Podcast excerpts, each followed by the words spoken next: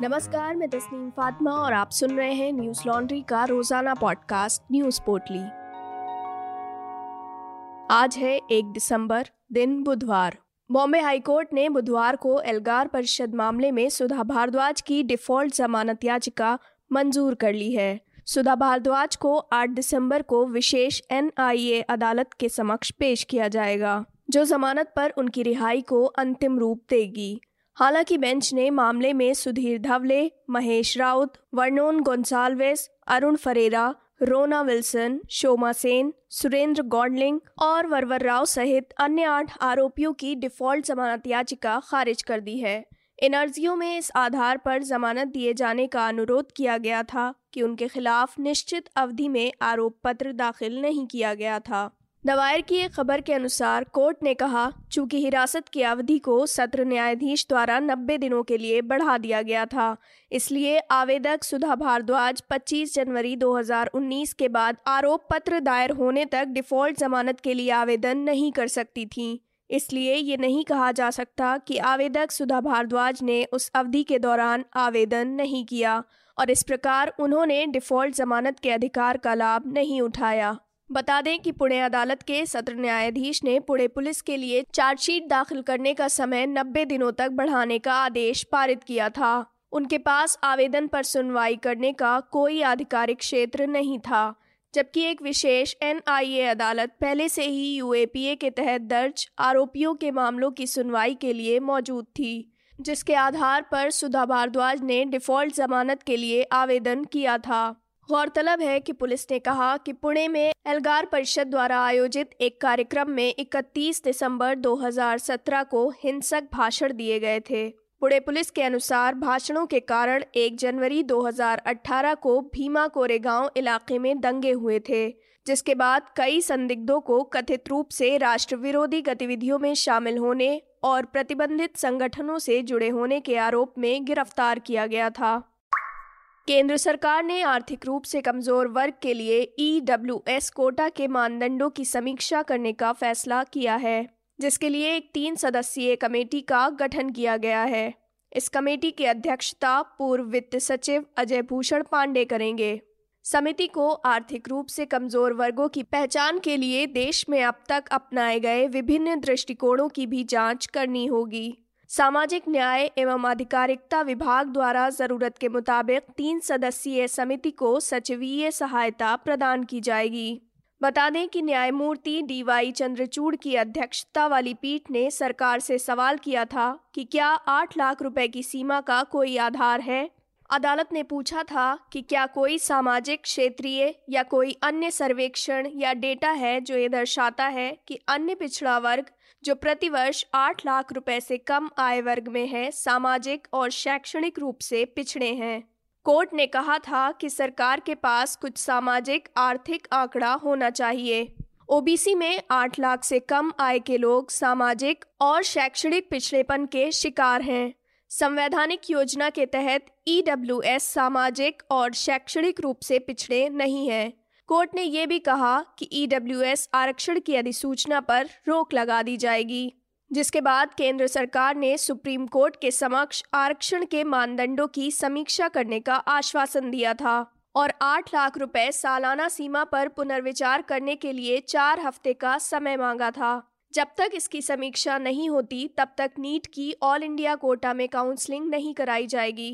Court ने केंद्र को एक महीने का समय दिया है अब इस मामले की सुनवाई 6 जनवरी को होगी।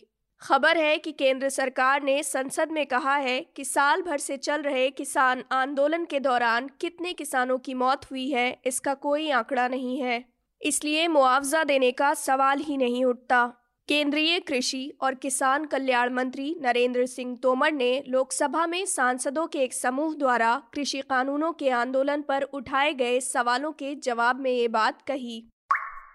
देश भर में पिछले 24 घंटों में कोरोना के आठ हज़ार नौ सौ चौवन नए मामले सामने आए हैं और दो सौ सड़सठ लोगों की मौत हुई है। इसी के साथ कोरोना के कुल मामलों की संख्या तीन करोड़ पैतालीस लाख छियानबे हज़ार सात सौ छिहत्तर हो गई है। वहीं कोरोना से मरने वालों का आंकड़ा चार लाख उनहत्तर हज़ार दो सौ सैतालीस है। रिकवरी रेट अट्ठानबे दशमलव तीन छः फ़ीसद है, जो कि मार्च 2020 से सबसे ज़्यादा है। पिछले 24 घंटों में 10,207 लोग कोरोना से ठीक हुए हैं। अब तक कोरोना से ठीक होने वाले लोगों की कुल संख्या तीन करोड़ चालीस लाख अट्ठाईस हज़ार पाँच सौ छः हो गई है। डेली पॉजिटिविटी रेट शून्य दशमलव आठ एक फ़ीसद और साप्ताहिक पॉजिटिविटी रेट शून्य दशमलव आठ चार फ़ीसद है। देशव्यापी कोरोना टीकाकरण अभियान के तहत अब तक कुल एक सौ चौबीस दशमलव एक शून्य करोड़ लोगों का वैक्सीनेशन हो चुका है। ओमिक्रॉन के खतरे को देखते हुए सरकार ने अंतर्राष्ट्रीय यात्रियों के लिए भारत यात्रा के नियमों में संशोधन किए हैं। संशोधित गाइडलाइंस एक दिसंबर से लागू कर दी गई हैं। जोखिमग्रस्त देशों से आने वाले यात्रियों के लिए आरटीपीसीआर टेस्ट अनिवार्य कर दिया गया है, जिसका खर्च यात्रियों को खुद उठाना होगा। नए नियमों के मुताबिक यात्रियों को छः घंटे तक एयरपोर्ट पर इंतज़ार करना पड़ सकता है। दिशा निर्देशों में कहा गया है कि यदि कोई यात्री संक्रमित पाया जाता है तो उसे अस्पताल में भर्ती किया जाएगा। यदि रिपोर्ट नेगेटिव आती है, तब भी उसे सात दिनों तक घर में आइसोलेशन में रहना होगा। ओमिक्रोन से निपटने के लिए महाराष्ट्र सरकार ने भी राज्य में कई प्रतिबंध लगाए हैं। महाराष्ट्र राज्य आपदा प्रबंधन प्राधिकरण ने मंगलवार रात को कहा कि हाई रिस्क वाले देशों से आने वाले यात्रियों को सात दिन तक अनिवार्य रूप से सरकार द्वारा तय जगह पर क्वारंटीन में रहना होगा। बता दें कि केंद्र सरकार ने हाई रिस्क वाले देशों की एक लिस्ट भी जारी की है, जिसमें ब्रिटेन, दक्षिण अफ्रीका, ब्राज़ील, बोत्सवाना, चीन, Mauritius, New Zealand, Zimbabwe, Singapore, Hong Kong और इसराइल का नाम शामिल है। प्राधिकरण के दिशा निर्देशों के मुताबिक, इन देशों से आए यात्रियों की राज्य में पहुँचने के दूसरे, चौथे और सातवें दिन भी आरटीपीसीआर जाँच होगी। भारत के मुख्य आर्थिक सलाहकार के वी सुब्रमण्यन ने मौजूदा वित्तीय वर्ष में जीडीपी ग्रोथ रेट दहाई अंक में रहने की उम्मीद जताई है। पीटीआई की खबर के मुताबिक मौजूदा वित्त वर्ष की दूसरी तिमाही के जीडीपी आंकड़े जारी होने के बाद के वी सुब्रमण्यन ने कहा कि कई पहलुओं से आर्थिक वृद्धि मज़बूत हो रही है और वर्ष 2021-22 के अंत में इसके दहाई अंक में रहने की उम्मीद है। जारी किए गए आधिकारिक आंकड़ों के मुताबिक जुलाई सितंबर 2021 की अवधि में जीडीपी का वृद्धि दर आठ दशमलव चार फ़ीसद रही। वहीं अर्थव्यवस्था कोरोना से पहले के मुकाबले आगे निकल गई है। सुब्रमण्यन के मुताबिक ये वृद्धि आगे भी देखने को मिल सकती है। उन्होंने उम्मीद जताई कि वर्ष 2022-23 में वृद्धि दर के 6.5 से 7 फ़ीसदी तक रहने की उम्मीद है। भारत चालू वित्त वर्ष में इसे जीडीपी के 6.8 फ़ीसदी पर सीमित रखने के लक्ष्य को हासिल कर लेगा।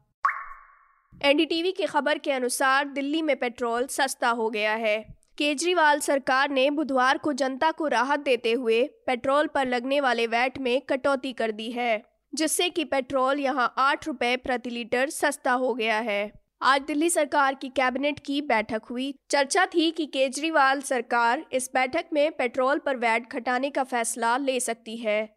सरकार ने पेट्रोल पर लगने वाले वैट को 30 फ़ीसदी से घटाकर उन्नीस दशमलव चार शून्य फ़ीसदी कर दिया है, जिससे कि पेट्रोल राजधानी के पेट्रोल पंपों पर आठ रुपए प्रति लीटर सस्ता हो गया है। ये नए रेट बुधवार आधी रात से लागू हो जाएँगे।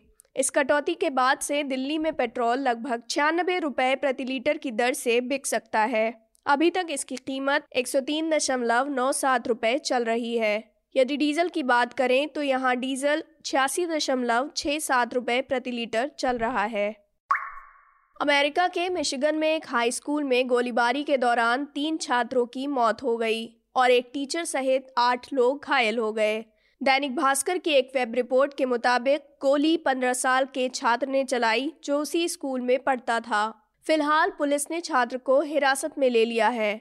पुलिस के मुताबिक गोली लगने से घायल हुए आठ लोगों में से दो की सर्जरी की गई है, वहीं छह लोगों की हालत स्थिर है। गोली चलाने वाले छात्र के पास से बंदूक बरामद की गई है और स्कूल में कई खाली कारतूस भी मिले हैं। छात्र ने इस हमले को अकेले ही अंजाम दिया था। फायरिंग करने का क्या कारण था, इसका पता नहीं चल पाया है। मीडिया रिपोर्ट्स के मुताबिक, ऑकलैंड काउंटी के under sheriff Michael G McCabe ने बताया, मारे गए छात्रों में एक 16 साल के लड़के के अलावा 14 और 17 साल की दो लड़कियाँ भी शामिल हैं। मैककेबे ने कहा कि फ़िलहाल ये नहीं पता चला है कि मारे गए तीन छात्रों को जानबूझकर निशाना बनाया गया या वे अंधाधुंध फायरिंग का शिकार हुए हैं। Everytown for gun safety ने इसे साल की सबसे घातक स्कूल शूटिंग की घटना बताया है।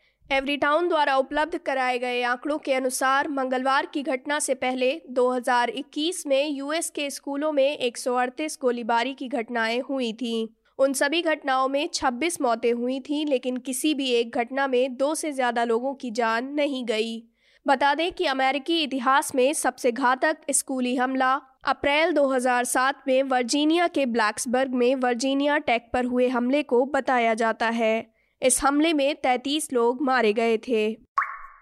न्यूज़ लॉन्ड्री 100 प्रतिशत विज्ञापन मुक्त प्लेटफॉर्म है, जिसका मतलब है कि हम किसी भी सरकार या कॉरपोरेट से विज्ञापन नहीं लेते। हम आपके समर्थन से चलते हैं। हम ऐसे ही स्वतंत्र होकर काम कर सकें, इसके लिए न्यूज़ लॉन्ड्री को सपोर्ट करते रहिए। न्यूज़ लॉन्ड्री को सहयोग देने के लिए Hindi dot Newslaundry dot com पर जाएँ और सब्सक्राइब करें।